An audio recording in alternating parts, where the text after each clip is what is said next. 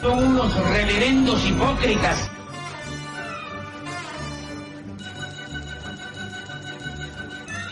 ¿Por qué no suben a la tribuna a responderme si son tan hombrecitos? Tú te puedes reír, tú puedes decir lo que tú quieras, pero tú mientes.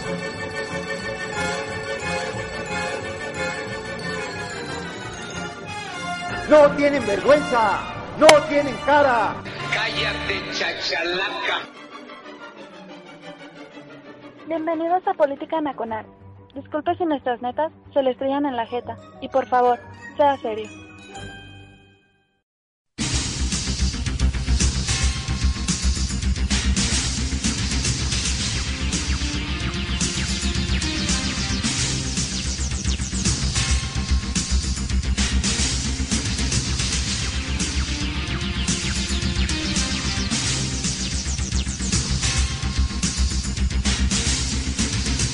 ¡Basta! A ver, eh, ahí está. Op, op, op, op, op. Esto, se- esto se vuelve un remix de este. A ver. Se acabó. Bien. Hola señoras y señores, bienvenido por la cana con nada, soy Oscar Chavira dando comienzo a esta emisión. Ya no, ya ni llevamos el número, pero debemos llevar más de 300 programas de eh, este eh, tipo de show cómico mágico musical. En algún, en algún momento la gente que tiene más de 40 años recordará que los viernes a las 8 de la noche empezaba eh, la carabina de Ambrosio, ¿verdad? Bueno, pues ahora empieza por la cana conal. Eh, no creo tener el mismo elenco, ¿verdad? Híjole, ¿qué más quisiera uno? Te falta Gina Montes. Ah, sí, nos falta Gina Montes. Digo, las edecanes que están aquí en, el, en la estación, digo, tienen lo suyito, pero pues no son Gina Montes, ¿no? ¿Qué, qué se haría Gina Montes, no? De- hecho, de hecho era una, usted no la recordará, digo, para los púberes menores de 35, pues Gina Montes era una vedette, sí, creo que sí, ¿no? Que salía, eh, él- ella era la atracción eh, física de La Carabina de Ambrosio, un show eh, cómico mágico musical que parodiaba, satirizaba en aquellos tiempos en que la televisión mexicana pues, era Televisa y nada más, y Televisa se permitía, ¿no? Vía la comedia, eh, una comedia un poquito más de tono elevado, eh, los viernes a las 8 de la noche que empezaba la carabina de Ambrosio, ¿no? Tenía su conductor, ¿no? No, no era el Chavira, porque pues el Chavira estaba chamacuelo, ¿no? Pues, eh, su servidor tendría que unos 10 años cuando salía la carabina de Ambrosio, pero veía a Gualberto Castro, salía Manolo Muñoz cantando Speedy González, César Costa y su, eh, César Costa cantando de Ana, ¿no? Y ya.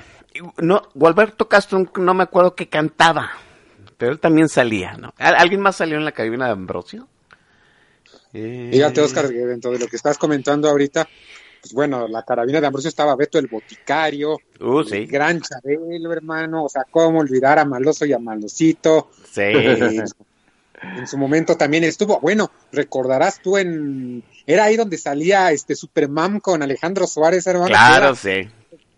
con Chabel Olsen. Este, fíjate que de Gina Montes, si no mal recuerdo, ella se fue a Sudamérica, se regresó y era sudamericana. En algún momento dado, por ahí, no sé si cuando empezaba yo mis incursiones contigo aquí en Política Nacional, o en Corte y Queda, o en Trifecta, cuando estábamos con Fidel, corrió el rumor, Manuel, tú tendrás mejor memoria que yo, que se había suicidado allá en el Metro División del Norte, o aquí en el Metro División del Norte en la Ciudad de México, Sí, Y la que corrió el se había- rumor, pero la que Ajá. se suicidó fue este la que salía, bueno, Paco Stanley, en su momento Jorge Verde Sí. en Mercado de Lágrimas, Ajá. sí, sí. Y, y era la, la chica que salía ahí este haciendo el, el, el- el papel dramático de, estas novelas, este, la que se suicidó, no recuerdo el nombre de esta mujer, quizá a lo mejor alguien que esté ahí con mejor memoria o que rápido googleé en, en óbito fue ella la que se suicidó. Este, en algún momento, ¿quién más anduvo por ahí en la carabina de Ambrosio haciendo sus pininos? Bueno, Gina, Gina Montes, acuérdense que se hizo novia de, Arturo Durazo, del negro Durazo. Ah, sí, Fue cierto. una sí. de, de sus galanas un tiempo, hasta que pues lo agarraron, lo metieron al bote a Los Ángeles, se fue, al- se fue a Los Ángeles, luego lo trajeron, lo metieron al bote, y esta mujer se fue a Los Ángeles a vivir un buen tiempo. Salía- Más bien así como que para que no la, no la corretearan a ella también. Sí, también salía la pájara Peggy, que nunca, su- ah, nunca supimos, yo nunca supe quién era la pájara Peggy. Sí, Humberto pero era, Navarro. Ah, Humberto Navarro era la Era pájara Humberto. Navarro. El, produ- el productor, Sí, al menos las, primeras emisiones sí fue Humberto Navarro. Y, y salía Ajá. este, el Quinquín. ¿Quién era el Quinquín? Este, Ah, como no, Castro. ¿Quién era Benito Castro. Benito Sí, Castro, ah. cierto. Sí, sí. Que Benito Castro y luego Paco Stanley harían su propio programa y después se incorporaría Mario Besares, ¿verdad? Con toda la trágica historia que ya sabemos de, de Mario Besares. Eh, dice el que la pájara Peggy suena al burro. Pues sí, ¿no? Esa era parte de la, de la comedia picaresca de la, de la carabina de Ambrosio. Digo, Sasha, digo, esta mm, Gina Montes salía pues en, en un leotardo, pues. O sea, sí, sí, salía sexualona, ¿no? O sea, para todo lo... pa- en aquellos tiempos había mi secretaria, mm, que los Beverly de Peralvillo, los En polivoces. su momento, el show de Madaleno, ¿no? Madaleno, sí, también, y salía pues, Chespirito, ¿no? O sea, el Chavo del Ocho. Y todos los programas de lunes a jueves eran pues de una comedia muy blanca. De hecho, también salía el show de, de Capulina, ¿no? Pero los viernes Televisa se permitía subirle un poquito al tono, ¿no? ¿Sabes también cuál era otro un poco subidito de tono? No recuerdo si contemporáneo o posterior. No empujen con Raúl Astor. Ah, ah, pero ese no salía en Televisa, ese salía creo que los fines de semana ya en horario más... No, Ma- más- era más- domingo en Televisa, ¿no, este Manuel? ¿Cuál, la, la cosquilla o cuál le estás diciendo? No me acuerdo. No empujen con Raúl Astor. Ahí Ah, no en empujen. Es claro, lo, lo que pasa es que el no empujen es la secuela de la cosquilla. La cosquilla Ah, sale primero a finales de los 60, principios de los 70, que es donde dan a conocer, bueno, entraban Héctor Bonilla, entraba Bárbara. Ransom, Héctor Suárez, este, bueno, un montón de gente pues, que ahora ya son adultos muy mayores, ¿no? La- Este, la- la pero eh, es eh, la mujer de Astor, que era Chela Nájera, que empezó con Sarita, el personaje famoso, ahí lo empezó en, en, en la cosquilla.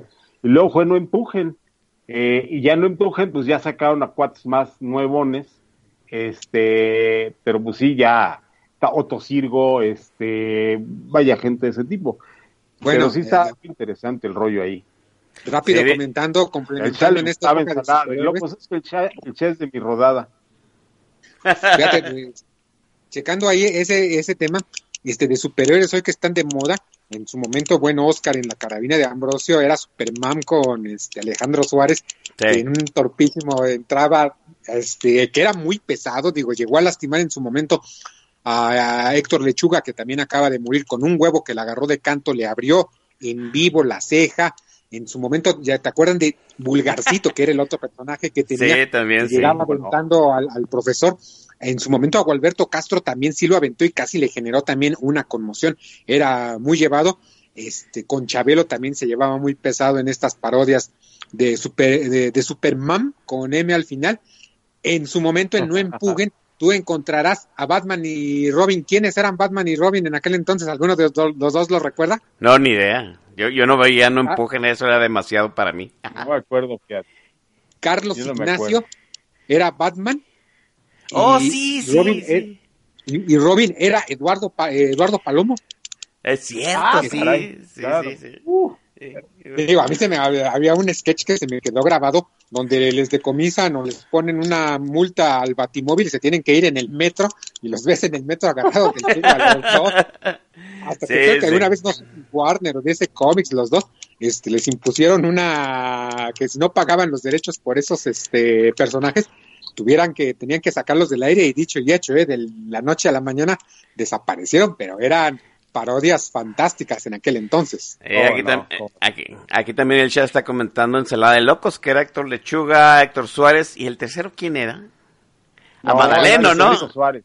¿No? Alejandro No, Suárez. no, no, El loco Valdés, el loco Valdés, Héctor Lechuga y Alejandro Suárez. El loco Valdés, Eran ensalada de locos. sí, sí, sí. No, pues eh, eh, la barra cómica de, la barra cómica de aquellos años 80 pues era enorme, ¿no?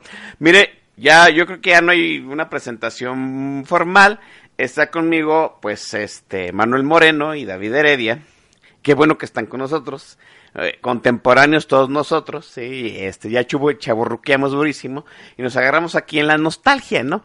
Pero pues no nos pagan, no nos chayotean por eso, por andar recordando las nostalgias de la barra cómica del Canal 2. Vamos al tema. Eh, como ah, yo creo que voy a pedir a la producción que me traigan mi campanita aquí para, para llamar al orden, ¿no? Ya, ya más centrados después voy a pedir un mazo. Sí, ya que haya, ya que la cuarta transformación nos eh, libere el presupuesto, voy a pedir. Oiga, eh, ya llegó Gonzalo Suárez, entonces ya podemos empezar el tema. El tema es Rosario Robles. Así fácil y rápido, ¿no? Mire, yo le voy a decir una cosa.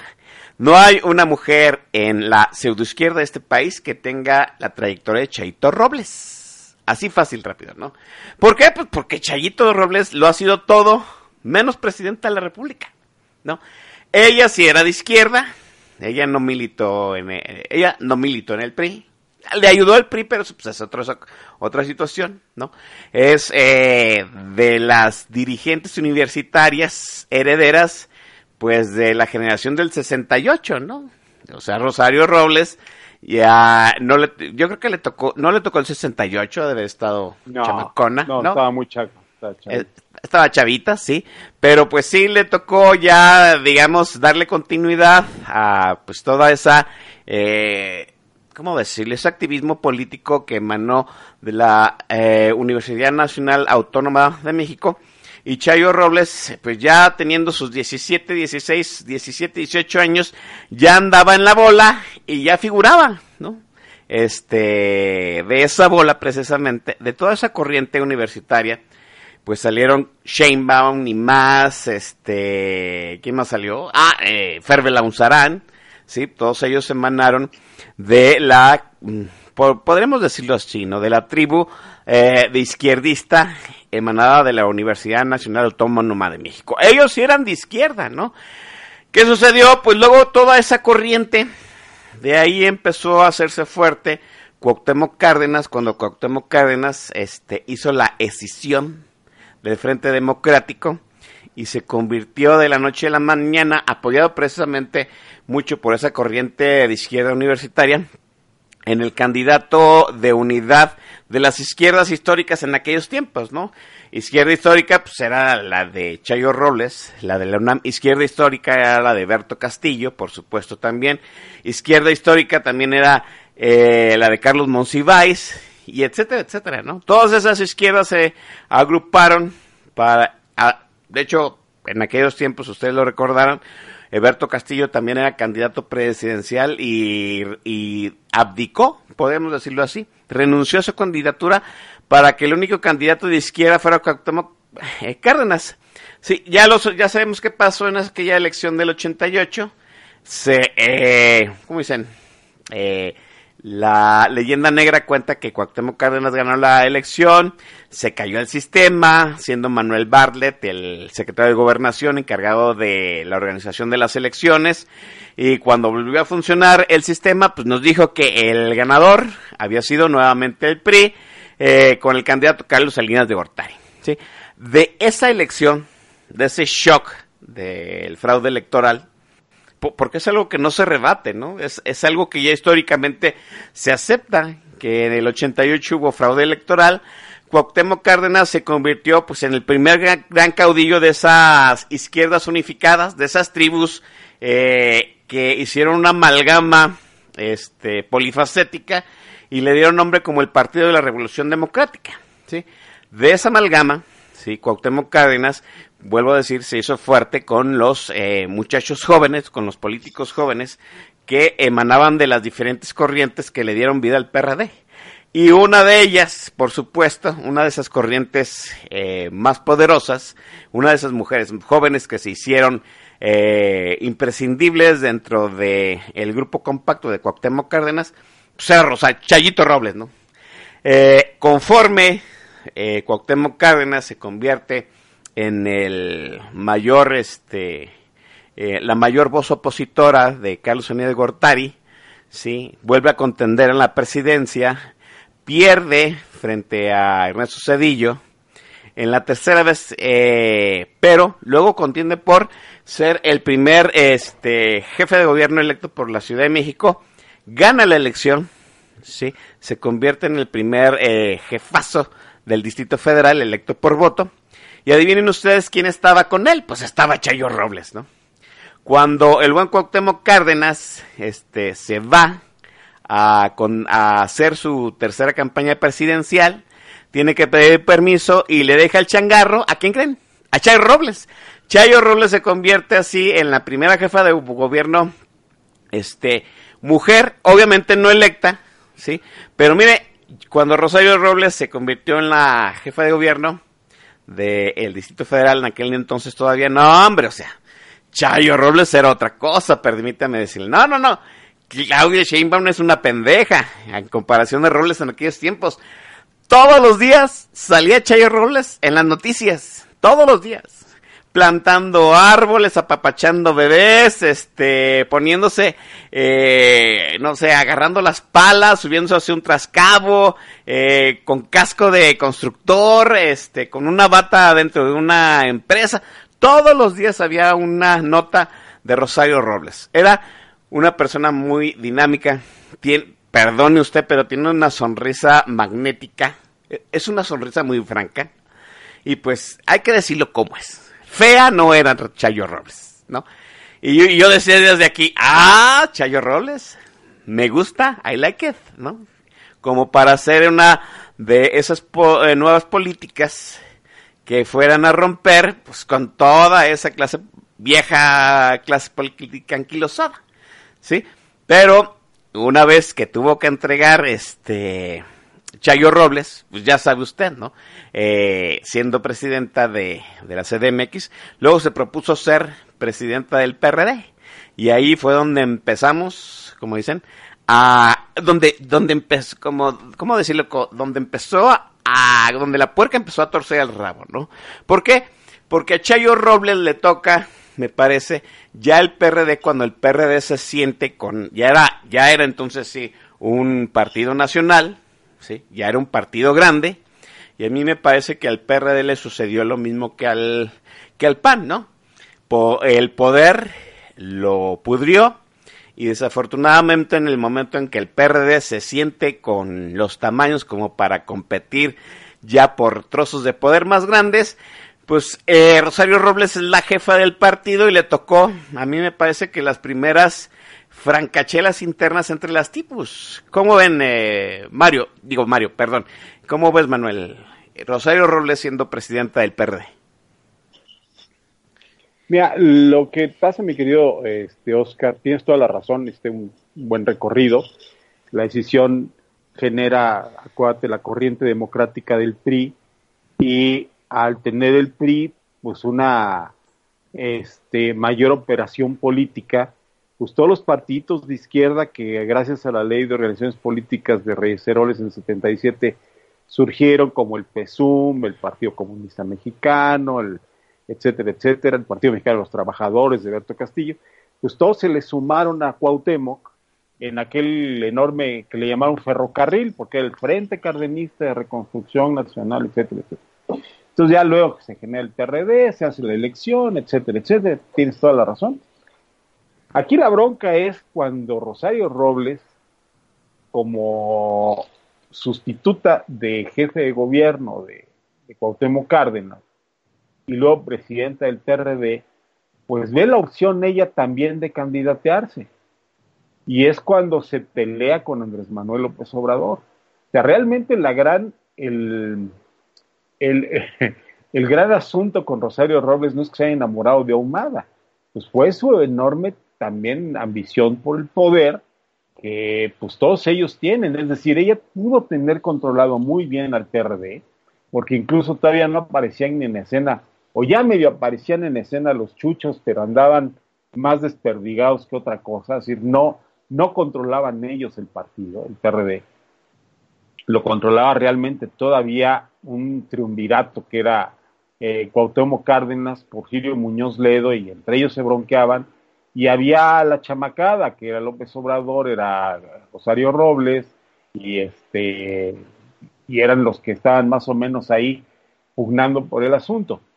Eh, la cuestión es que ella realmente ambiciona el poder, se pelea, digo, por eso es que le manda hacer el asunto a, con ahumada a, a, López Obrador a través de Bejarano, para ella quedarse con esa candidatura, no es por otra cuestión, no es ni para ayudar a otro candidato, era más bien para ella quedarse con la candidatura. Entonces, es su gran, su gran, su gran peregrinar surge a partir de eso, que no puede contra una figura contra, como la de López Obrador. Eh, López Obrador siendo ya jefe de gobierno de la Ciudad de México, sucede lo que todos sabemos, ¿no? O sea, él no se entera de nada, pero saca en la puerta de atrás, porque de hecho el señor de las ligas, este Bejarano, pues era su secretario particular, ¿no? Tenían habitaciones con, contiguas Sale el... que interrumpa eh. tantito, Oscar. Acuérdate que quien sucede a López Obrador como presidente del PRD es precisamente Rosario Robles. Así es, sí. Este, e, entonces es una realidad que Rosario Robles le, le planta los videos a Andrés Manuel, el de Bejarano, el de Imás, el de su tesorero. Eh, se los planta en Televisa con este Broso bueno, cuando menos el de Bejarano se lo planta a ella a través de Humada, por supuesto que sí. Le entregan el video a Federico Dori, ahora actual diputado del PAN en la Congreso de la Ciudad de México, que bueno, es un cuate que han dado, ya saben, de diputado a senador, a diputado en la local y la este, y que se presta a cualquier tipo de cosas. Entonces le da el video a Federico Dorin y él es el que se lo lleva a Broso. Lo del, lo del secretario de Finanzas, ya lo, lo, lo, ven después porque creo que lo, es otro medio el que lo, lo da a conocer, pero porque le tomaron unas fotos allí en Las Vegas este cuate, si no, ni quien se hubiera enterado. Pero el caso flagrante, que realmente es el que detona todo el asunto, que es el de las ligas, ese sí se lo, se lo, se lo planta Rosario a Andrés Manuel. Se lo planta Rosario a Andrés Manuel, que era eh, vía su secretario particular, que era de Jarano, que a su vez es esposo de Doloritas Padierna, David. Fíjate, Oscar, que ese tema sobre los devenires en la administración pública de Rosario Robles, sí, como lo comentan ustedes, un par de precisiones. Recordarán que el tema de los videoescándalos, como fue que se le conoció, en su momento después fue aclarado que fue una acción concertada entre Diego Fernández de Ceballos, entre Carlos Salinas de Gortari, Federico Dorin fue utilizado abiertamente, Broso se prestó a ello a través de Televisa, es Televisa quien después va a sacar las fotos o los videos de las filmaciones de Gustavo Ponce apostando en Las Vegas, donde todos los viernes, de viernes a domingo o de viernes a lunes, se desplazaba este, de manera cumplida y puntual el, secretario de Finanzas de Andrés Manuel López Obrador, jefe de gobierno, para realizar, era un ludópata que utilizaba dinero del principal constructor de la, de la primera administración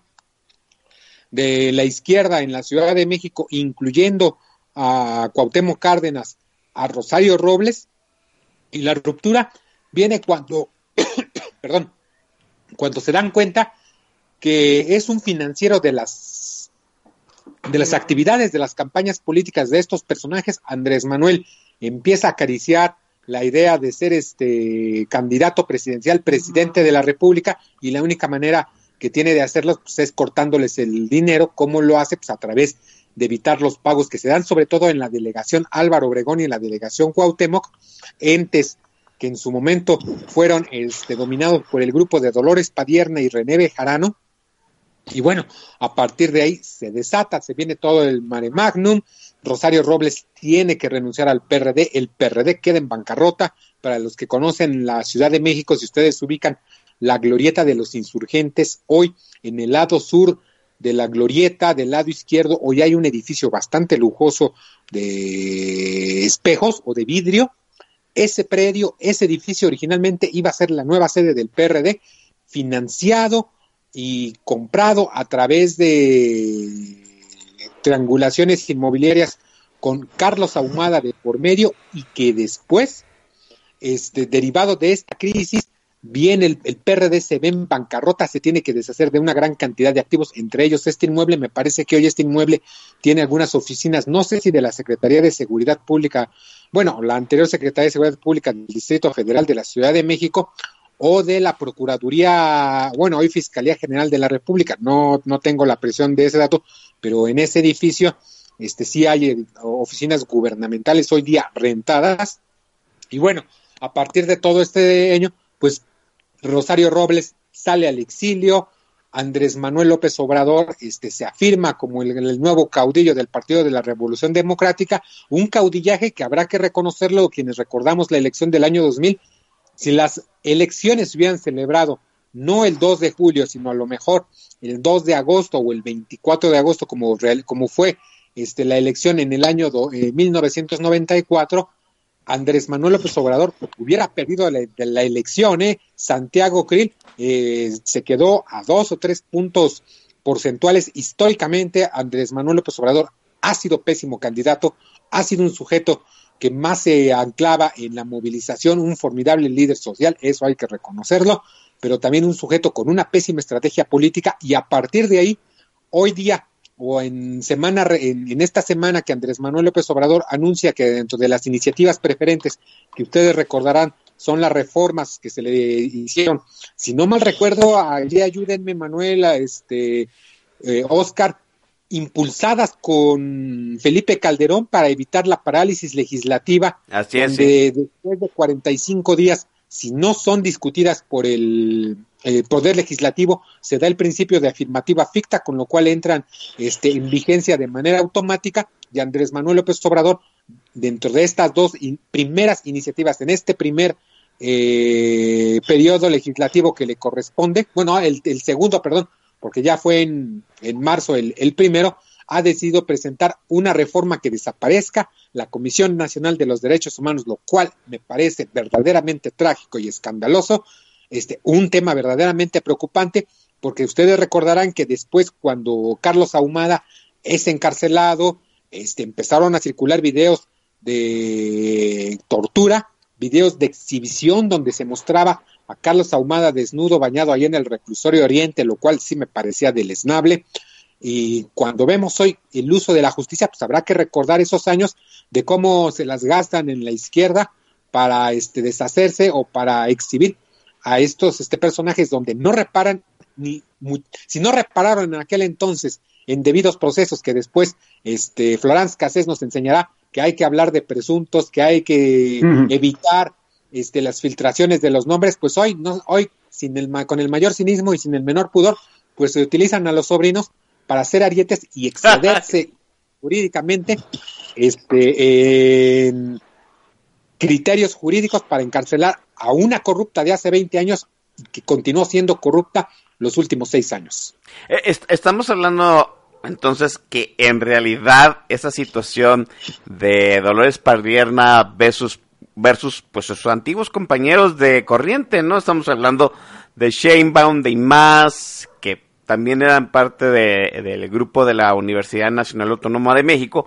Bejarano y Padierna no son de ese grupo, ellos son del grupo de damnificados del de sismo del 86, otra corriente pero, muy diferente. Pero incluso entre ellos, Oscar, incluso A entre ver, ellos hay, hay, diferencias. Mira, Rosario Robles es de la Facultad de Economía. Ahí el grupo de izquierda de la Facultad de Economía estaba bastante más concentrado. Vaya, el mismo Pablo Gómez lo encabezaba, ella era alumna de Pablo Gómez, y el otro grupo, que era el de la Facultad de Ciencias, que era el de Claudia Sheinbaum e IMAS y esta gente, que era, era un grupo un poquito más radicalizado. Es decir, el grupo de economía era un grupito un poquito menos, era más hacia la corriente socialdemócrata, que yo no entiendo por qué Pablo Gómez ya se radicalizó tanto, pero el grupo de ciencias, que es el grupo de Sheinbaum y de IMAS, ese grupo sí era que además es el grupo que detona la huelga del 86 en la UNAM, ese, ese, grupo es bastante radical, es un poquito más radical y es más afín a López Obrador. Ah, miren, aquí nos está diciendo el Shai, confirmando Gonzalo Suárez, que se arrestó a, Ahumada en, en, este, en Argentina por, petición del gobierno mexicano. O sea que sí, sí, sí iba en grande este desmadre, ¿no?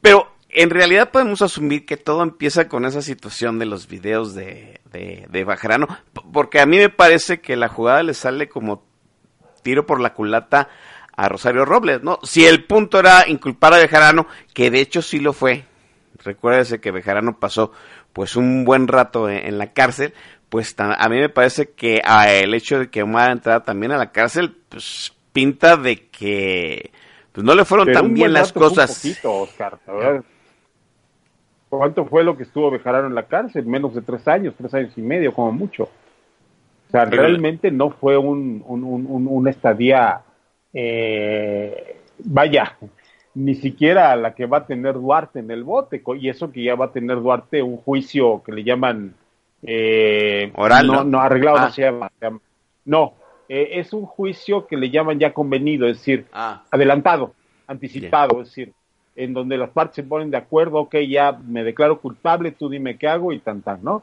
Este, por eso le van a dar de 7 a 9 años a Duarte, eh, que es el caso de que puede llegarse a dar en, esta situación. De lo contrario, serían 27 años de bote, más o menos. Eh, Rocío Robles orquesta el, el golpe mediático a, a Bejarano, esposo de Padierna, para golpear políticamente a Andrés Manuel López Obrador, pero no lo consigue. Al final me parece que toda esa corriente que era más afín a Cuauhtémoc Cárdenas, pues sale perdiendo, ¿no? Cuauhtémoc Cárdenas se desdibuja como el caudillo de la izquierda después de su tercer intento de ser presidente. Eh, no sé si se retira voluntariamente, pero sí deja en la orfandad a, un, a, una buena cantidad de gentes, entre ellos Rosario Robles, y Rosario Robles tiene que salir del PRD como sea, suena a una mala jugada política, ¿no, David?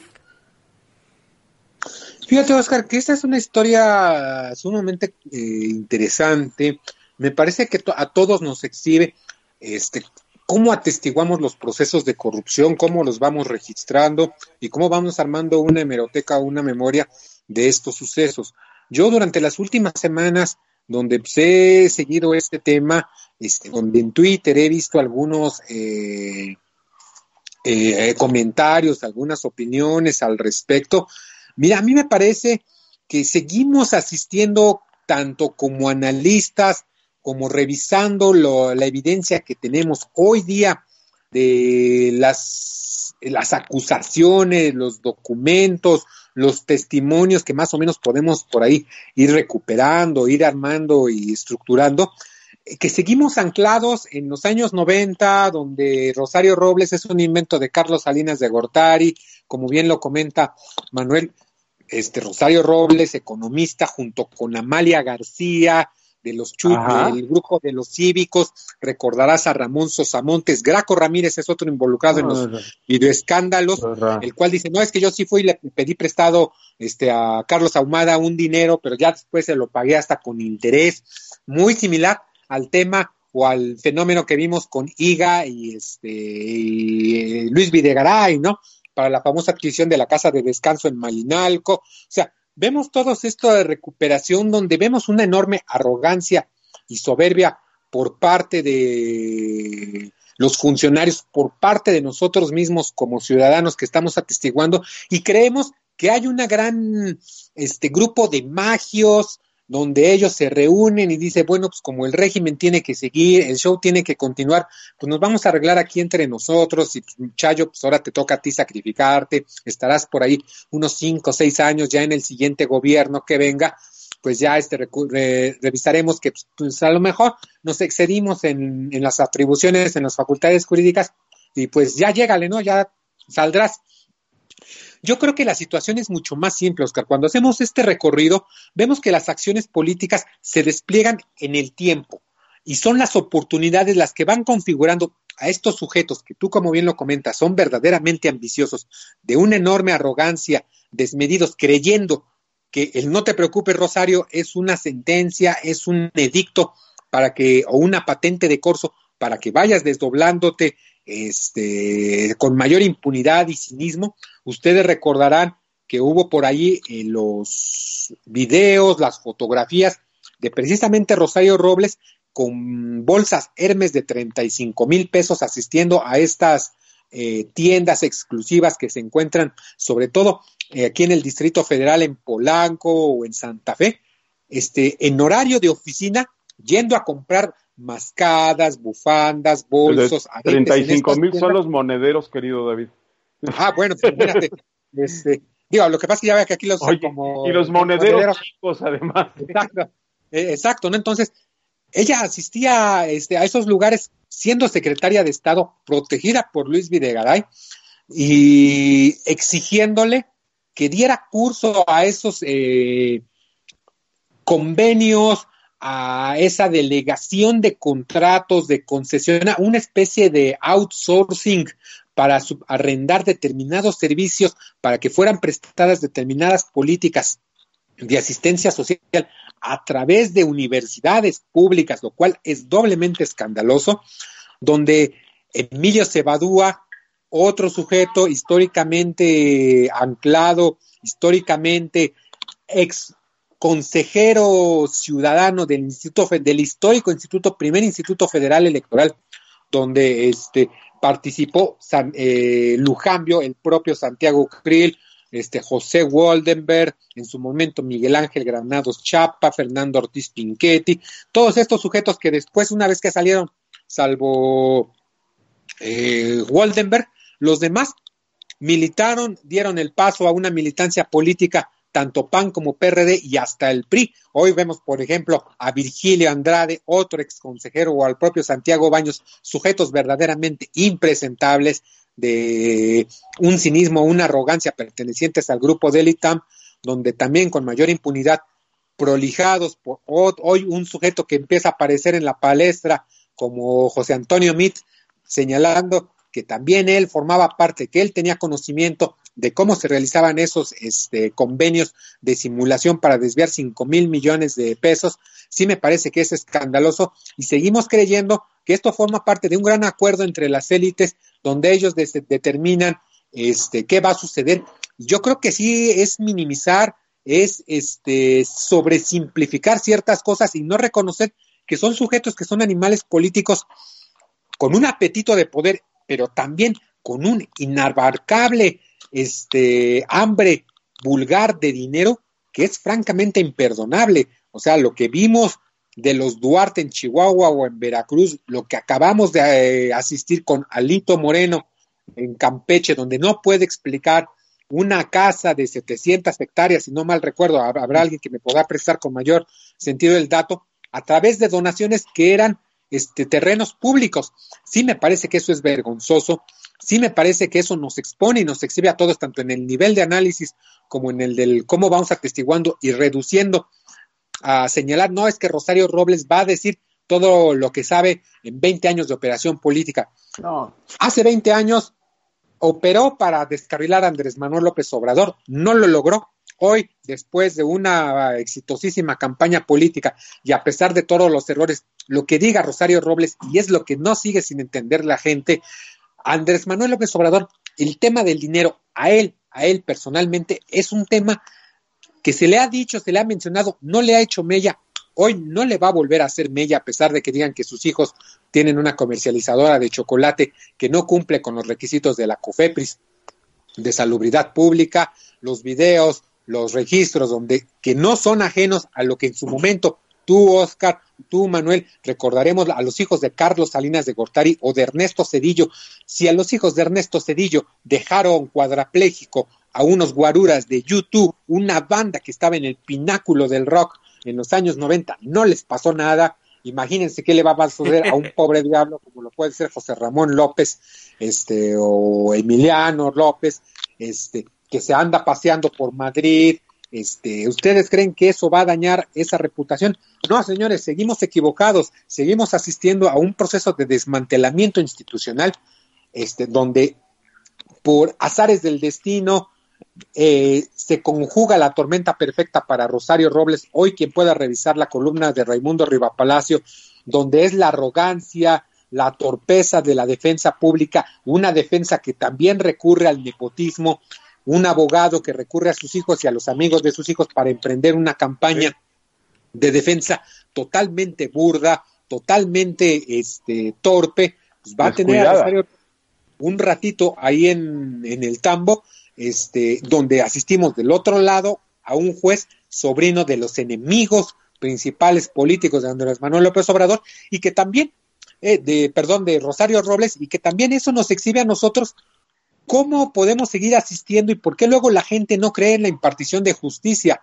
Podremos decir, no es que forma parte de un grupo político donde se saben todos y entre gitanos no se leen las manos, van a ver que sí se van a leer las manos, que en la izquierda son vulgares, son este fagocíticos entre ellos, no, son, no se tientan el corazón para leerse la mano y para echarse este, toda la podredumbre y pestilencia que tienen entre ellos, recurren a los sobrinos, y sin embargo también en este ámbito podemos decir, bueno, es tan burdo, es tan evidente la confabulación de excesos, de parentescos políticos, que están también tejiendo el ambiente o el contexto jurídico para que Rosario Robles no pueda ser enjuiciada por dichos temas, dado que estamos viendo los excesos y estamos viendo conflicto de interés francamente este, vulgar, o sea, también podríamos ser mal pensados y decir todo esto es un gran teatro, todo esto es un gran show donde todo está perdonado de hace 20 años y hoy, seis años, hoy, 20 años después, seis años de estar en la palestra política como secretario de Estado, estamos haciendo todo con tal torpeza para que sea desechado el juicio, para que todas las pruebas o todo lo que dicen que lo que es juzgado no puede ser a volver, volver a ser juzgado, y Rosario Robles sea exonerada, dado todas las evidencias de vicios políticos y jurídicos que se están presentando, ¿eh? Déjenme, después de esta larga disertación de la vida de día, mandar a la orden un momentáneo. Vamos a hacer eh, un corte musical y retornamos para hablar precisamente de pues, qué implica la detención de Rosario Robles, las imputaciones eh, después de su paso de Sedato y Sedesol, y pues cómo demonios llegó Rosario Robles con Enrique Peña Nieto. Un corte y volvemos.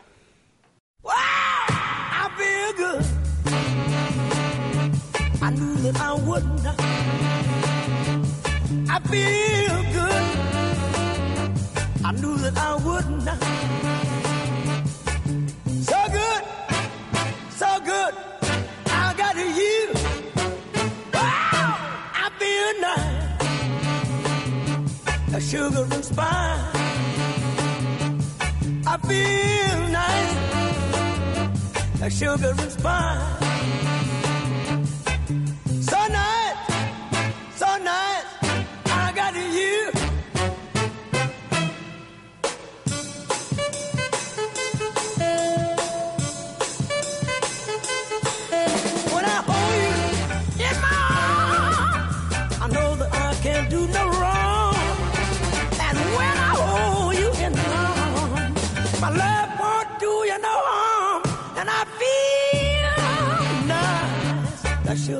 by.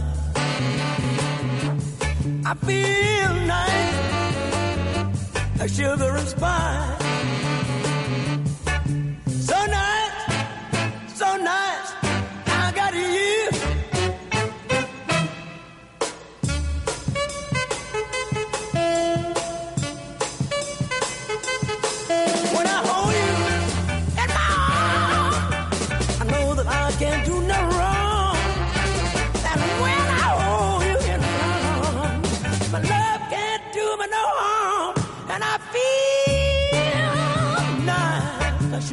spine.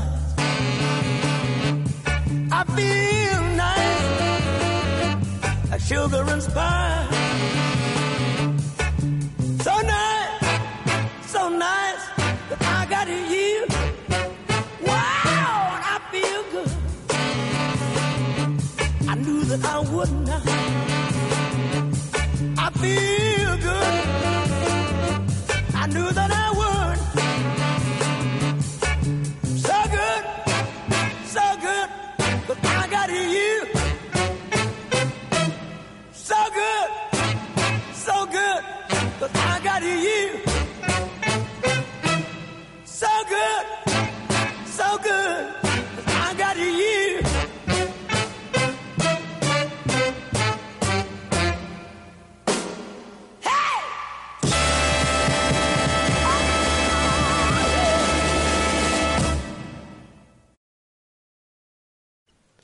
Ya estamos de vuelta aquí en Polacana Conal. Oiga, para el playlist del día de hoy, algo tranquilón, porque estamos hablando de Chayo Robles. James Brown para ustedes, entonces, eh, relax, ¿sí? I feel good. O sea que todos estamos tranquilones porque se vienen cosas complejas, ¿no? Complejas, ¿por qué? Pues porque Chayo Robles, ya lo sabemos, fue parte de la administración de Enrique Peña Nieto, ¿sí? Es curioso cómo se está manejando la cuarta transformación, ¿sí? ¿No? En la narrativa, el villano es Calderón, pero en la práctica legal, pues el maloso de Malolandia es eh, el licenciado Peña Nieto Bebé y pues toda su camarilla de ladrones, ¿no? Entre ellos Rosario Robles y el exdirector de Pemex, que también está prófugo, el muchachón, ¿no? Emilio, Emilio Lozoya. Eh, no sé si detuvieron a su madre, de Emilio Lozoya, y no sé si ya la soltarían a la señora, lo cual me parece, pues sí, como que un llamado a que esto va en serio, ¿no? Mire, aquí nos dice Gonzalo Suárez, pues que Rosario Robles, ¿no? Eh, funda, después de ser exiliada del PRD, una consultoría política y se dedica a formar cuadros, este, desde esta consultoría política y le construyen la candidatura de, de gobernadora a, a, Ivonne Ortega, de gobernadora de de, de, de, dónde es? de Yucatán. Yucatán. De, Yucatán, sí. Que por cierto, Ivonne Ortega acaba de renunciar al PRI. Curiosas coincidencias de los tiempos, ¿no?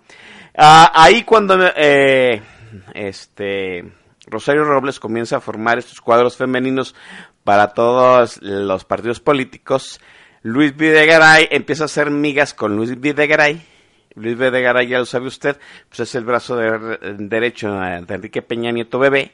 En pocas palabras, en muchos tiempos se pensó que era el poder tras el trono, sí, de Luis Videgaray. Luego, Luis Videgaray luego, pues también fue señalado por corrupción. Ahorita no se habla poco de Luis Videgaray, quiere decir que le están preparando algo, algo choncho, por supuesto. Y cuando el licenciado Enrique Peña Nieto Bebé sale electo, sí, después de dos sexenios panistas, después de el, pues el autosabotaje que hizo el malévolo doctor Fecals de la candidatura de este de Josefina Vázquez Mota, eh, el licenciado Enrique Peña Nieto Bebé, pues la gran sorpresa es que entre, entre los nombres que traía de, de secretarios estaba precisamente Rosario Robles, a la sede Sol. ¿Se acuerda usted? Aquí lo dijimos en Polaca Nacional. No, pues Rosario Robles se la sabe de todas, todas, en eso de manejar dineros para eh, hacerse de favores electorales. Y nosotros pensamos que ahí comenzaba otra vez el declive de, eh, en aquellos momentos ya, el ascendente de eh, López Obrador tratando de crear este su partido político propio. Dijimos, pues Rosario Robles va a plantear una estrategia desde la sede del Sol para hacerse de las eh, huestes electorales del PRD. Y, y oh sorpresa, ni una cosa ni la otra. Rosario Robles no pudo, pues no hizo las prácticas electorales eh, cotidianas del PRI en la sede Sol, eh, fue señalada por corrupción desde el momento en que ya seguía siendo la secretaría de la secretaria de Desarrollo Social. Por eso la pasaron a SEDATU, que es una secretaría de, menor importancia, con menos reflectores. Y cuando eh, antes de que saliera Enrique Peña Nieto, cuando ya le explotaba en la cara el tema de Emilio Lozoya, pues eh, los muchachos de Pájaro Político le sacaron primero los trapitos al sol a César Duarte, ¿sí? Usted se acuerda del reportaje que de hecho ganó un premio prestigioso internacional, un premio de periodismo, y después sacaron el relato de la estafa maestra, de cómo hacían estas triangulaciones de dinero a empresas fantasmas, a este a beneficiados fantasmas desde la sede Sol vía universidades y cómo se empezaron a firmar este acuerdos, memorándums, este proyectos vía Emilio Cebadúa, sí, usted lo leyó en, algún momento esta semana, ¿no? En oficinas eh, anexas o alternas a la Secretaría de Desarrollo Social, sí, se, se hacían documentos falsos de la Secretaría de Desarrollo Social para hacer estas triangulaciones de dinero y vaya usted a saber dónde, dónde quedó el dinero en realidad. Y el gran punto es que Rosario Robles se enteró, por supuesto que se enteró, porque eh, la fiscalía en este momento tiene dos testigos que trabajaban con Rosario Robles, dos testigos que eran dos de sus subordinados directos, acusándola ella de haberse enterado y Emilio Cebadúa de llevar a cabo la operación este, práctica del, del desvío, ¿no? Y Rosario Robles, como bien relata David Heredia, se presenta eh, a, al juzgado pensando ¿no? que el delito no, no, no meritaba cárcel. Eh, muchos pensamos, y yo sigo pensando, abrigada de un pacto de impunidad, ¿sí? Yo todavía sigo pensando que, y yo, esa es mi opinión personal, que todo es una farsa, una maquinación perfecta para que el, el juicio se encharque y al final Rosario Robles no se le pueda imputar nada porque no se llevó el debido proceso el punto es que en una de las grandes sorpresas y giros de esta situación, ¿sí? pues le toca el juicio al sobrino de Doloritas Padierna, esposa de Manuel Bajerano, inculpado, eh, llamado el Señor de las Ligas, eh, en esos videos infiltrados en el programa de Broso, vía el PAN, pero se los había entregado Rosario Robles, que era precisamente la, man, la amante del empresario que le da eh, pues el dinero a Bejarano. Todavía nos recordamos a Rosario Robles entrando a la visita conyugal al reclusorio, ¿se acuerdan? Sí. Eh, el proceso dio mucho cuenta de que Rosario Robles iba a la visita conyugal con, con Ahumada. Bueno, el punto es que es una andanada de, de traiciones, es una traición maquinada a largo plazo, probablemente. Eh, el hecho de que esté de juez el sobrino de Dolores Pardierna en Chal va a meter un montón de presión si, se está llevando el debido proceso y no sabemos si en realidad se va a romper el pacto del primor. Todo eso lleva implicaciones monumentales para lo que viene, ¿no? Y, y créanme que este eh, López Obrador está con demasiada lumbre en los aparejos y en, determinado momento, aunque el día que no mete mano en el proceso, pues ahí está dejando que los suyos hagan su deber, ¿no? ¿Qué va a pasar? ¿Qué sucede? ¿Qué pacto se rompió? ¿Si es una venganza de aquellos tiempos o es algo mayor? Eh, porque luego hay cosas bien raras, ¿no? Dolores Pardierna no para cada día de dar declaraciones y luego la visita de el buen Pepe Mid a Palacio Nacional, que desmiente al el secretario de Hacienda Herrera, y es obvio que si Pepe Mid no va a Palacio Nacional a visitar a Herrera, pues va a visitar a López Obrador, nos, nos hagamos pendejos.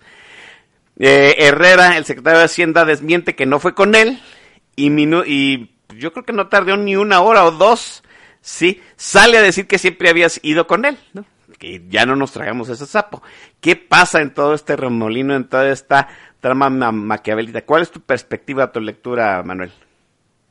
Mira, Oscar, yo lo veo, mira, primero que nada me da una, de veras un enorme gusto, porque independientemente de que se diga que puede haber mano negra o no mano negra, a mí sí me da un enorme gusto que una investigación periodística emanada de información de la Auditoría Superior de la Federación llegue a esto, a este curso. Es decir, yo sí lo veo como algo totalmente diferente y ajeno al asunto de las ligas. Es decir, ahorita al, eh, eh, que se está aprovechando por algunos, por supuesto que está aprovechando, pero el asunto de la lana que le dieron a manejar a una operadora como Rosario Robles estando en Cedesol para que además se alterara de alguna manera el padrón de la gente a la que se supone que le iba a llegar el beneficio y para que además esta lana triangular a través de universidades, de medios de comunicación estatales, la puta madre, o sea, es, lo más, lo más eh, eh, deleznable de todo este asunto, ¿sí?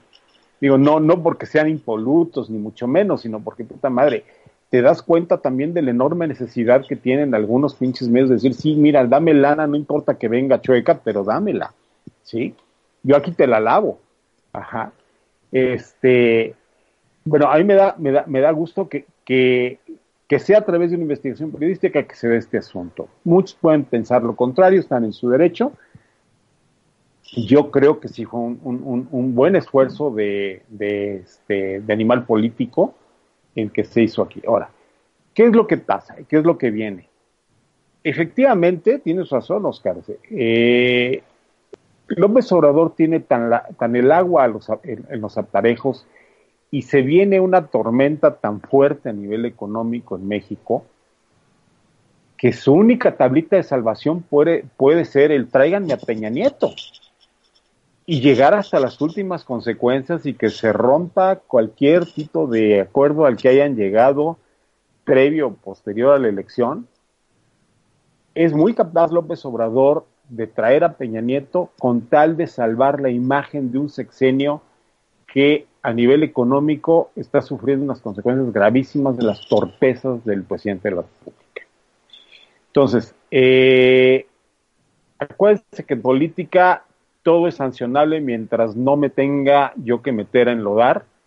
Y si López Obrador no se va a meter en enlodar, sí va a enlodar a los demás. Va a salvar su pellejo en cuanto a reputación y lo va a hacer probablemente a través de traer al mismo Peña Nieto a, este a juicio. Que vayan a encarcelar a Peña Nieto, no lo sé, pero cuando menos a juicio lo va a traer, lo cual sentaría un precedente en, este país. Eh, vaya, si ha sido toda una historia de traiciones, es obvio.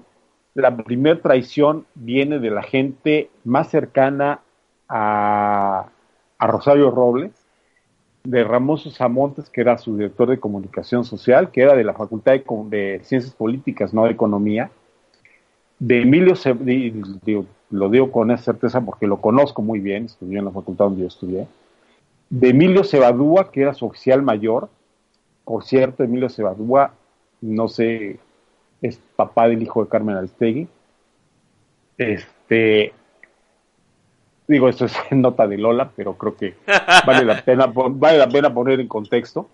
Este, eh, que además era su oficial mayor, el hombre en el cual descargaba prácticamente toda su confianza. Ahora, ¿qué sucede? Digo, para que lo tengamos en contexto y en, en el intrilingus de lo que pasa dentro de lo que es la, administración pública. Normalmente un secretario de Estado no firma nada no firma un solo documento. Cuando un secretario de Estado entra en funciones, le empiezan a preparar, tiene gente que puede ser su secretario particular o su eh, gente de control de gestión, que le empieza a preparar una cosa que le llama el libro blanco. Este libro blanco es, no es otra cosa que su acta de entrega-recepción. ¿Y a qué se refiere el libro blanco? Eh, que mientras menos irregularidades venga en el libro blanco, menos irregularidades tiene que demandar el que le sucede en el cargo y por lo tanto que reclamarle al que deje el cargo. Es decir, hay una serie de cuestiones muy cuidadosas que son eh, una recepción consta de una declaratoria inicial y cuantos anexos salgan, que es qué bienes materiales tiene a su, a su, a su bajo su resguardo, qué bienes financieros deja su resguardo, etcétera, etcétera, etcétera. Hay una serie de bienes y de cosas que vienen ahí. ¿Por qué un secretario no firma nada? Justo para que esas hojas queden en blanco. Y le digan, oye, pues tú tienes este siete computadoras aquí en tu oficina. No, yo no firmé de resguardo con ninguna de ellas. Véanlo con mi particular o con mi oficial mayor. ¿Sí? Entonces, así finalmente se va generando el libro blanco para que no tengan realmente cosas que declararle al que entra. Entonces, eh, eh, aquí el asunto es que el que firmaba todo eso, o el que aparentemente firmaba todas las transacciones de recursos, que además por mandato así lo tiene que hacer porque es su función, es el oficial mayor, estoy hablando de Emilio Cebadúa en concreto. Entonces, Emilio Cebadúa es el que efectivamente firmaba todos los documentos. ¿Cuál es el, delito por el que se le persigue a Rosario Robles? O sea, no es por haber firmado, fincar responsabilidades, no, el delito en realidad por el cual se le va a fincar responsabilidades es por omisión, porque no le dijo a, su, a su superior, oye, aquí tengo este desmadre que está haciendo así. Ella está diciendo, no, yo sí se lo dije, se lo dije vía teléfono y todo, pero como bien anota este Río Palacio en sus columnas, esto debe haber, debe haber sido por escrito, debe haber sido por escrito. Si no es por escrito, no sirve. Y así es en toda la administración pública. Si tú no comunicas algo por escrito, eso no sirve para un carajo. ¿sí? Por eh, eso, es, que, por eso es, es la maldita lluvia de oficios que tiene la administración pública en, en- en- en términos reales. Eh, eh, Eso me parece muy puntual y hay que, hay que destacarlo, ¿no? A Rosario Robles no la están acusando de quedarse con el dinero, ¿no? ni de maquinar el desvío de, de, de- de dinero. La están acusando de haberse enterado, de no haber hecho lo posible por detenerlo y de no enterar a su superior, Manuel. Exacto, y al no enterar a su superior, entonces sí viene la debida sospecha que le llaman, que es decir, a ver, entonces, ¿dónde está la lana? ¿En qué, ¿En qué se ejerció toda esta lana? Bueno, sí, ya vimos que fue a parar a empresas fantasma, ya vimos que fue a parar a universidades, ya vimos que fue a parar a medios de comunicación, pero pues vaya, no es sustentable, ¿no? Donde le decían a Rosario Robles, a ver, dame los entregables de tal universidad donde dice que efectivamente tal, pues exhibió un pinche par de hojitas, pues que no era ningún entregable, era realmente una, una vacilada, pues. Este, el otro día lo mencionaba Ricardo Rafael, dice, yo personalmente le preguntaba a Rosario Robles, ¿dónde está lo que tú entregaste? Y me enseñaba fotos con el presidente Peña Nieto con dos hojitas de la Universidad de Zacatecas o de tal lado, diciendo, o sea, aquí está el entregable. No, pues no manches, eso no es ningún entregable, por favor. Digo, todos sabemos que eso no es, no es así. Bueno, para no, no, no, no entretenerme mucho en el asunto, ni entretenerlos mucho ustedes. Aquí el asunto que yo veo muy, muy, muy claro es, efectivamente a Rosario Robles se le va a perseguir por lo que se le está persiguiendo. Hasta dónde se va a llegar, no lo sabemos. De que se esté empuercando el, el, proceso, se está empuercando el proceso, sí, pero el proceso inicial, o sea, lo que es la parte de si tiene o no que dormir en Santa Marta Catitla ahorita o puede llevar su, su juicio en su casa. Eso es lo que ahorita se está empuercando.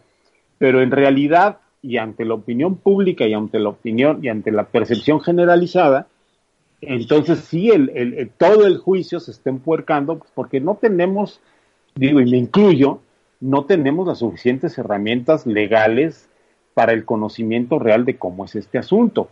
Lo que sí queda claro es que lo que sí se puede empuercar ahorita es el tema de que el sobrino de Dolores Padierna, que es un juez nada más de, de el que dice si todo está bien, si procede o no procede, y luego ya se envía a otro juzgado, esa es su única labor en este juicio de este güey.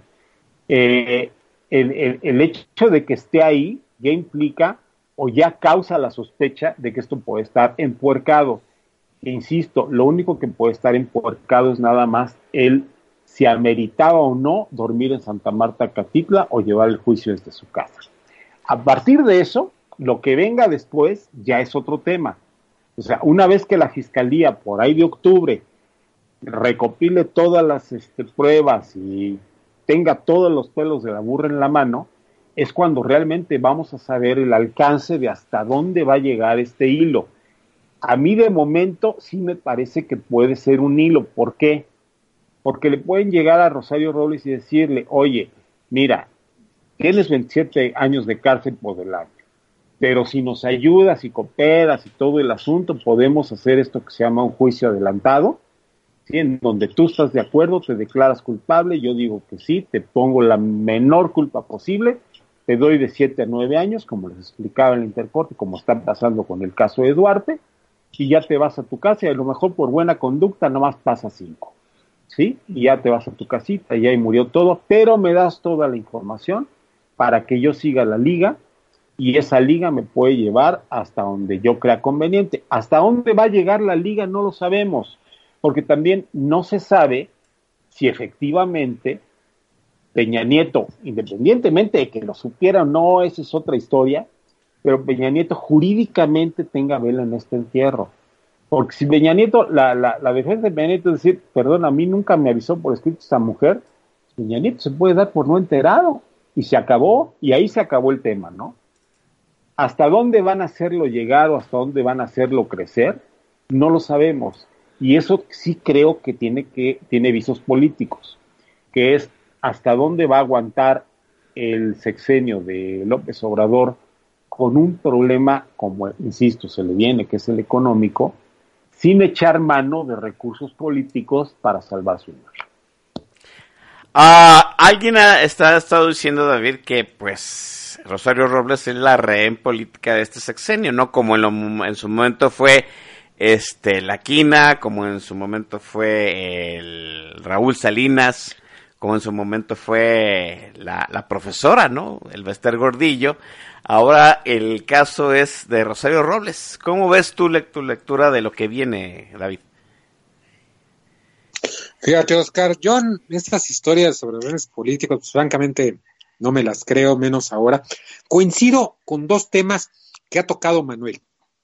El primero, este, y te lo comenté alguna vez a ti antes de que regresara aquí a tener el placer de estar contigo en Política Nacional, y te lo comentaba, Oscar, este, en el momento en que los resultados, el contexto, el entorno se empiece a ennublecer, se empiece a oscurecer dramáticamente, van a, sacar, van a salir todos los expedientes documentados de la corrupción del gobierno de Peña. Este, en un momento tú me dijiste, no, quién sabe, habrá que esperar, ¿no? Pues no han pasado ni nueve, diez meses y ahí están ya los resultados. Odebrecht, con el caso de Emilio Lozoya, este, Austin, no pudo ser, eh, por más que esté mejor armado ese proyecto o ese expediente, este, derivado de las investigaciones internacionales, derivado de los testimonios de a dónde fue a parar ese dinero a la campaña política de Enrique Peña Nieto, este, quiénes son los personajes involucrados. No es Luis Videgaray, es Luis Vega, otro personaje compadre de Enrique Peña Nieto, muy cercano a Enrique Peña Nieto, este, el que es un factor clave en, en esa triangulación política y derivado a que ellos sí tenían o a que sí tenía un, fan, un formidable defensor como lo es un ex procurador general de la República como Javier Coello Trejo, temible procurador durante la época, si no mal recuerdo, de Salinas o de finales de la Madrid, Manuel. De finales de la Madrid, no, creo que de, sí, de finales de la Madrid. Le llamaban el fiscal de hierro, mi querido David. Exacto, exacto. Este, mira, yo creo que también esta situación, también hay un tema que ahorita podríamos ser muchísimo más perversos y decir, este, fue tan burdo esta situación del reconocer el parentesco de Padierna, el juez, este sobrino de Dolores Padierna, a quien hostigó el presidente eh, López Obrador durante los primeros meses con el tema de la ley de remuneraciones. ¿Quién decía que eran este ministros fifís, ministros este, obesos, ministros eh, de Oropel, francamente abusivos, a la Suprema Corte, al Poder Judicial. Durante dos meses, eh, mediados de febrero o marzo, Andrés Manuel López Obrador estuvo torpedeando al, al, Poder Ejecutivo, al Poder Judicial, señalándolos de que tenían prestaciones, de que tenían este, remuneraciones francamente onerosas y groseras para el pueblo de México, por lo cual deberían sujetarse a su famosa ley de remuneraciones y que ellos no ganaran más que, este, que lo que él había dispuesto, los 120 mil pesos netos, ¿no? Eh, lo, ha estado torpedeando, les clavó dos ministros de la Corte este, bastante, bastante cuestionables en su independencia, como lo es el ministro Saldívar, hoy presidente de la Suprema Corte, fue señalada también el Consejo de la Judicatura. La carrera del judicial se lleva aparte de este órgano judicial que es el Consejo de la Judicatura, un órgano formado durante el sexenio de Ernesto Cedillo en la famosa contrarreforma judicial, lo que dinamitó o lo que pulverizó los esfuerzos de, de Carlos Salinas durante el principios de los 90 para reformar el poder judicial. Ernesto Cedivo llevó a cabo una contrarreforma, de hecho llevó un golpe de Estado durante, durante dos semanas. Francamente, él concentró todo el poder en este país. Entonces, podríamos decir, y si nos gusta no creer en casualidades, más que una venganza política por parte del grupo de Dolores Padierna, yo creo que más bien es una venganza donde utilizan a, los, a, a la familia Padierna por parte del Poder Judicial donde lo que busca por un lado es exhibir y como que prestarse al show de Andrés Manuel López Obrador, decir, pues aquí están todos los elementos, te ponemos hasta el juez que va a dar este, todos los motivos. Y, si me permites abundar también, David, acuérdate que este cuate es el que soltó al, al, al feltillo por falta de pruebas de debido proceso y que López Obrador fue el que reclamó estos jueces que nada más este, vienen a, a que, buscan cualquier pretexto para soltar delincuentes y este le salió respondón, este le salió, creo que le dijo algo así como de eh, corrupción es pretender que, la, que el aparato judicial no haga su trabajo, una cosa así, o sea,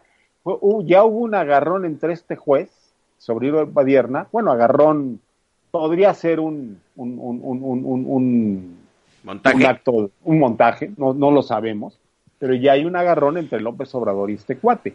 A lo mejor es un montaje para efectivamente legitimar todo lo que está diciendo David, ¿eh? Creo que en un momento dado yo creo que con el ánimo de poder también exhibir eh, la torpeza política de Andrés Manuel López Obrador es como tú lo dices, no creer en las casualidades, en el sorteo de a quién le toca dirimir determinado conflicto judicial, pues mira este tema, pues bien puede ser para el sobrino de Dolores Padierna y de René Bejarano, creer que todo mundo, pues estamos ahí con nosotros en la cuarta transformación, pero judicialmente entorpecerlo, exhibir a Andrés Manuel López Obrador, exhibir como si necesitaran este estímulos. Exacto, sí. Como si no lo hicieran todas las mañanas, sí.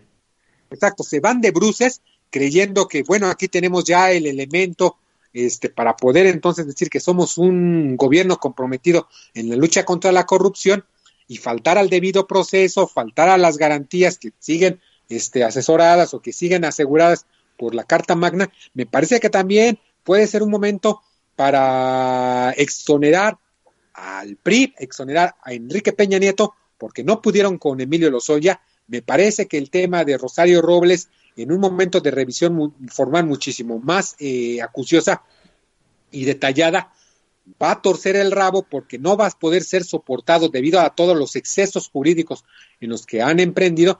Entonces, así, exhibes a uno, te vengas de la exhibición que trató de darles Andrés Manuel López Obrador con el tema de los salarios al Poder Judicial, este, estos se van de bruces y siguen la colección de fracasos, porque en ese sentido sí me parece que este gobierno este, apunta a un desastre monumental en el factor económico.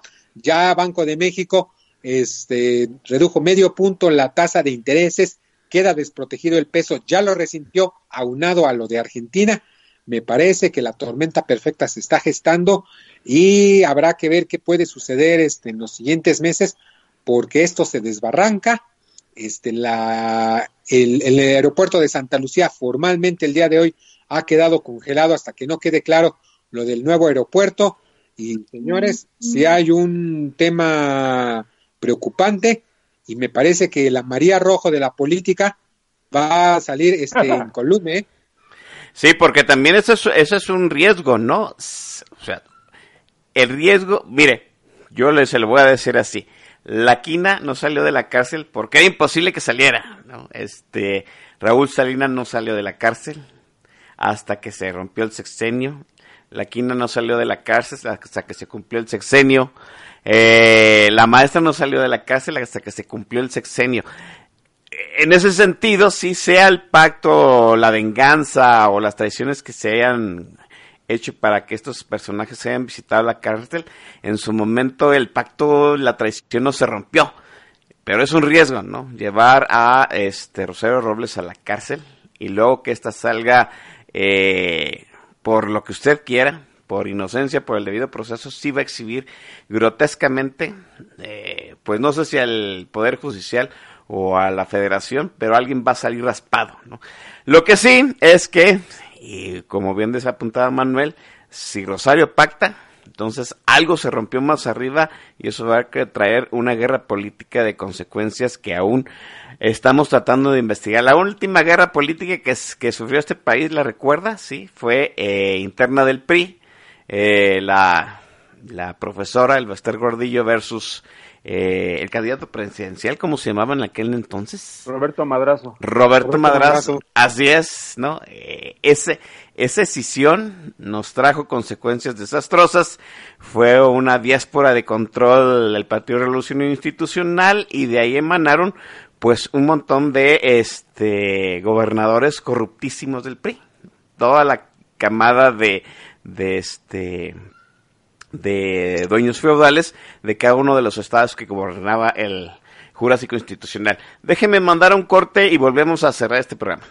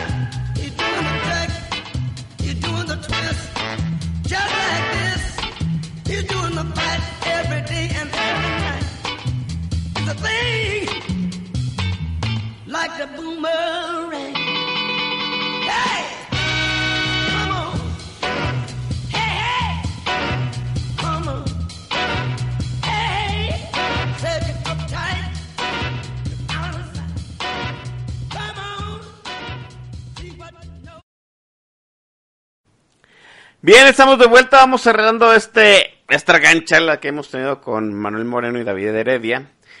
Eh, no se está llevando el debido proceso.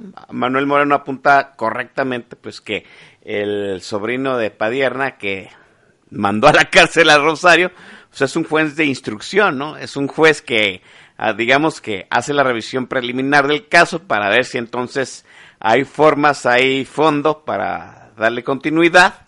Eh, probablemente el caso pasará a otro juez mm, más instruido, como dice, a un juicio más formal. Por supuesto, por lo menos, por lo pronto, les dieron, creo, 60 días para este reunir más pruebas, reunir más alegatos. Rosario Robles va a pasar por, por lo menos dos meses en Santa Marta, Catitla, ¿sí? Eh, y ah, lo que a nosotros nos parece es que pues, el gobierno de López Obrador ya tiene una de las, de las madejas chonchas de todo el desmadre que hubo en la administración del presidente Enrique Peña Nieto Bebé. ¿Sí? El villano de esta historia es Enrique Peña Nieto Bebé, no el malévolo doctor Fecalza, aunque la narrativa del cabello diga otra cosa, ¿no? Pero de eh, el presidente sale nuevamente antier o ayer, no lo recuerdo bien, a decir que contra Peña Nieto no hay nada todavía. No hay nada cuando, pues, este, obviamente, Rosario Robles ya dijo que había enterado a, precisamente al presidente y al candidato en su momento, a Pepe, a Pepe Mid. Al día siguiente, Pepe Mid va eh, sospechosamente a Palacio de Gobierno. También de- en el juicio de César Duarte se habla, pues, de que ya pactó y de que va a dar de- a conocer cómo se manejaban los dineros desde los estados para este la presidencia de la República y en la camarilla del licenciado Peña Bebé.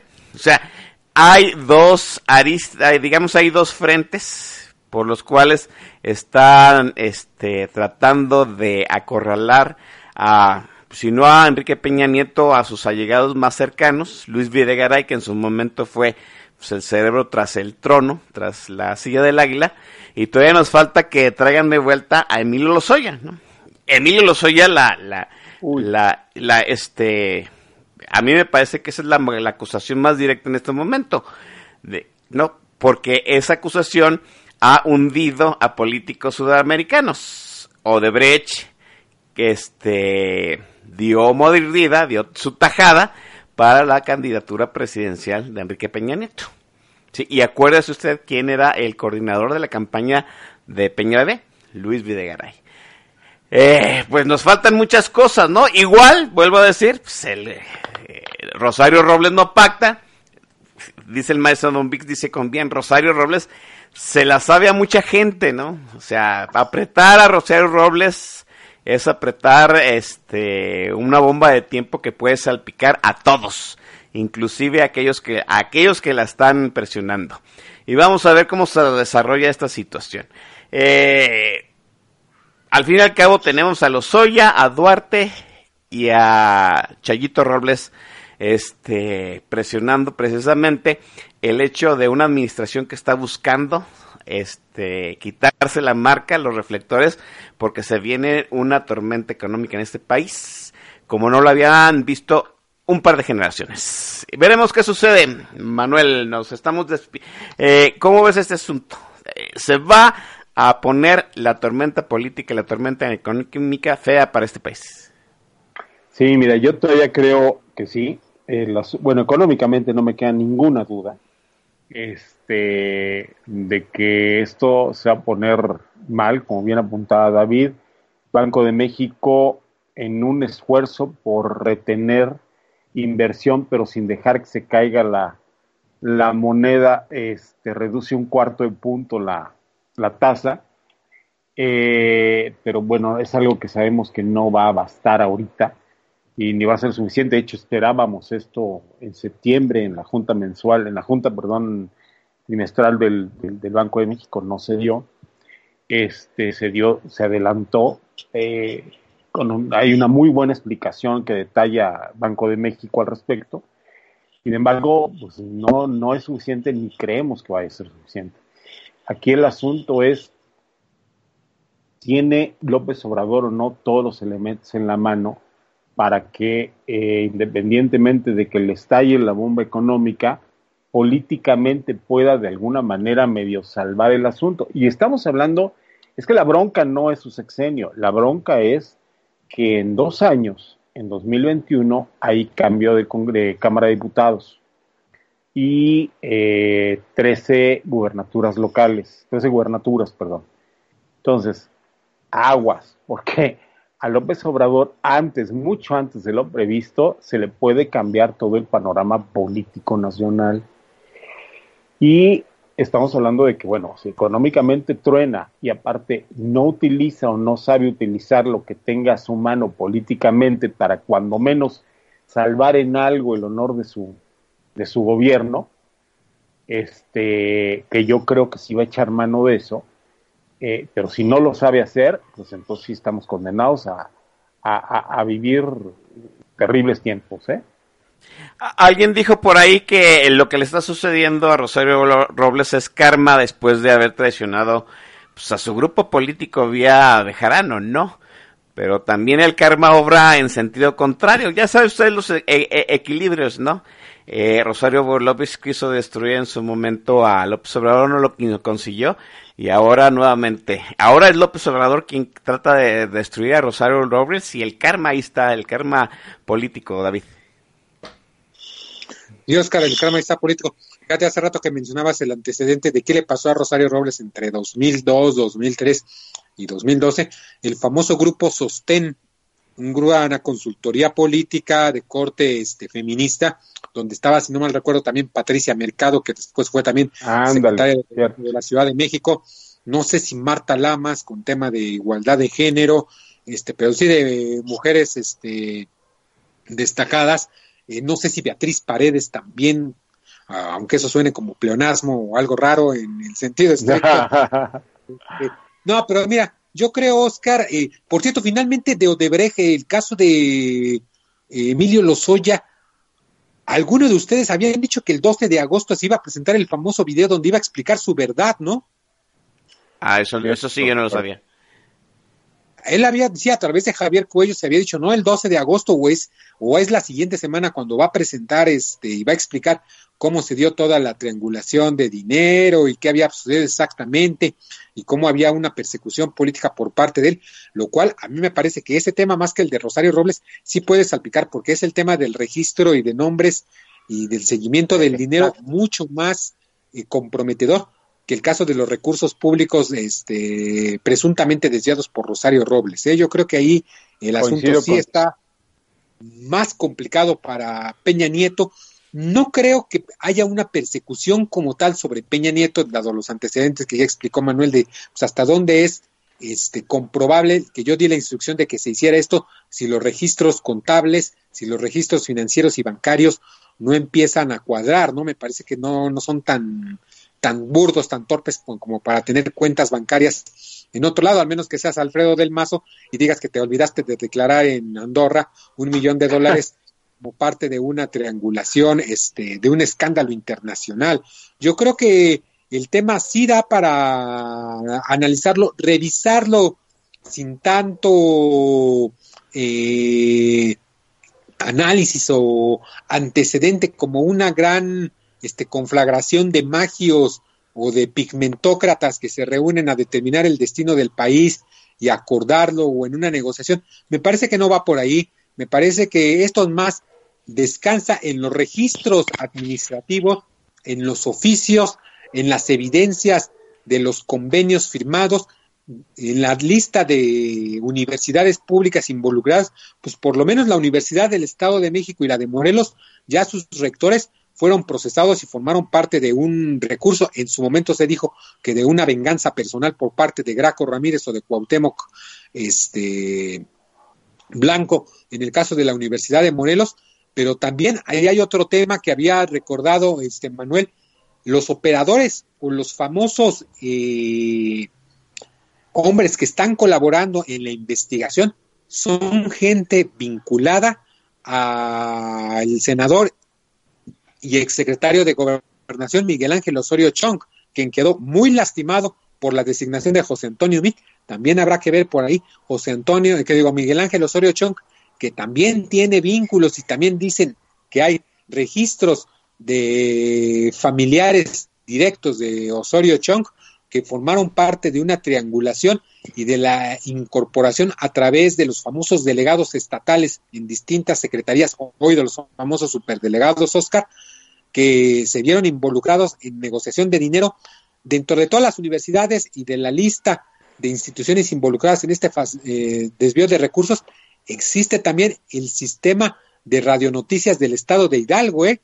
y ahí tiene que mucho que decir Miguel Ángel Osorio Chong. Oscar, pues solamente también resta señalar que hay un tema que también ha pasado desapercibido en este karma que tú has llamado. Eh, hay grupos que poco tienen que ver con el Estado laico, como lo pueden ser este, los famosos este, evangelistas, de los cuales hoy una investigación periodística revela que hay gente asociada a este culto religioso ganando más de 70 mil este, pesos mensuales y al mismo tiempo fungiendo como ministros de un culto religioso en los famosos servidores de la nación, que son este grupo de funcionarios públicos que se dedican a levantar censos de las características de la población este, de este país, Oscar, que se están involucrando a través de la distribución de una cartilla moral donde bien a bien se ve lastimado el Estado laico y sobre todo, Oscar, que también te atañe a ti y a, todos tus paisanos. ¿eh? Me parece, hermano, que el tema de la famosa luz del mundo y de que ahora les presten escuelas públicas para sus reuniones después del escándalo de pederastia, de abuso sexual de infantes por parte del líder de esta congregación, la cual debió, debió de ser disuelta por parte de la Secretaría de Gobernación, dado que la reina Isabel II, Olga, Olga María del Carmen, este, Sánchez Cordero, sigue sin trabajar en este país. Yo creo, Oscar, que ese tema es escándalo. Esa secta debería estar proscrita derivado de las investigaciones claras y contundentes y las evidencias que tienen sobre este líder del culto con gran cantidad de evidencia visual, de videos donde él forma parte de prácticas este, sexuales con menores de edad, sí me parece grotesco, Oscar, y me parece grotesco también que el gobierno de Enrique Alfaro, del Movimiento Ciudadano, haya permitido o haya continuado prestando este, escuelas públicas sin reparar en lo escandaloso que fue el préstamo del Palacio de Bellas Artes previo al encarcelamiento de este sujeto. ¿eh? Bueno, de ese es otro tema y tiene sus asegúnes. Podríamos pasarnos debatiendo un montón el asunto de la luz del mundo, porque a mí me parece que tiene símiles en la Iglesia Católica y no levantamos eh, las mismas quejas cuando los pederastas son católicos y se les presta no nada más escuelas, sino recursos del erario público, pero pues ese es otro asunto, ¿no? Eh, déjeme dar por terminada esta emisión. Manuel, te agradezco mucho este tus comentarios, te agradezco mucho tu sapiencia y te agradezco mucho tu tiempo aquí en Política Nacional. Muchísimas gracias a ustedes, querido Oscar. Querido David, qué gusto reencontrarte en los micrófonos. Eh, ya sabes, mi querido Oscar, eh, aquí estamos para cualquier este, cuestión que requieras de, de, de, atingencia cronológica sobre todo. ¿Eh? Ok. Dame un abrazo, mano. Un abrazo. David Heredia, nos vamos, gracias. Nos estaremos escuchando en alguna otra emisión, hermano. Querido Oscar, gracias, claro que sí.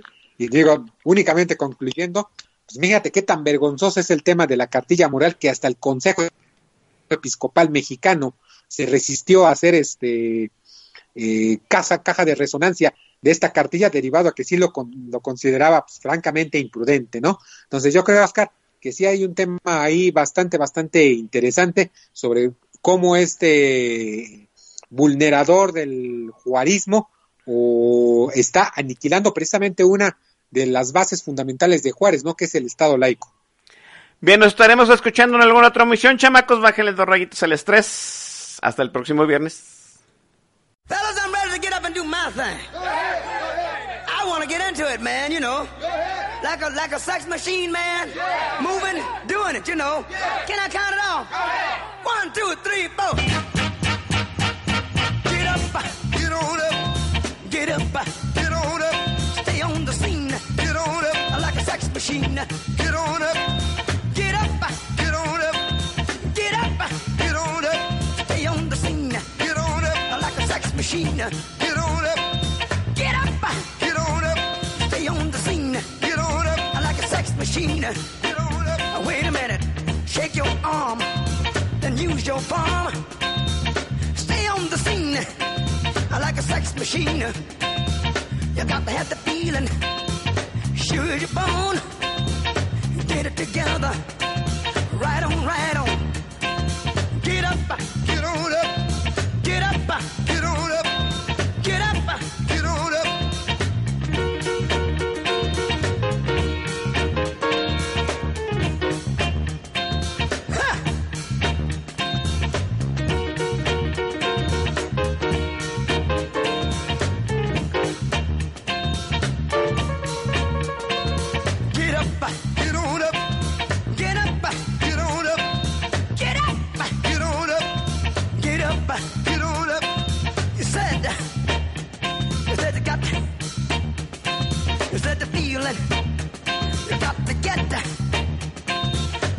fever and a cold sweat.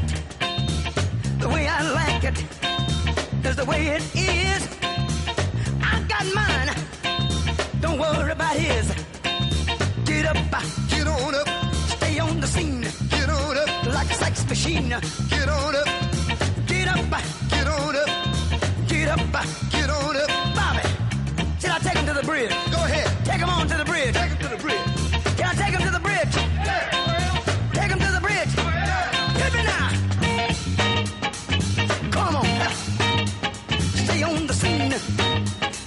Like a sex machine.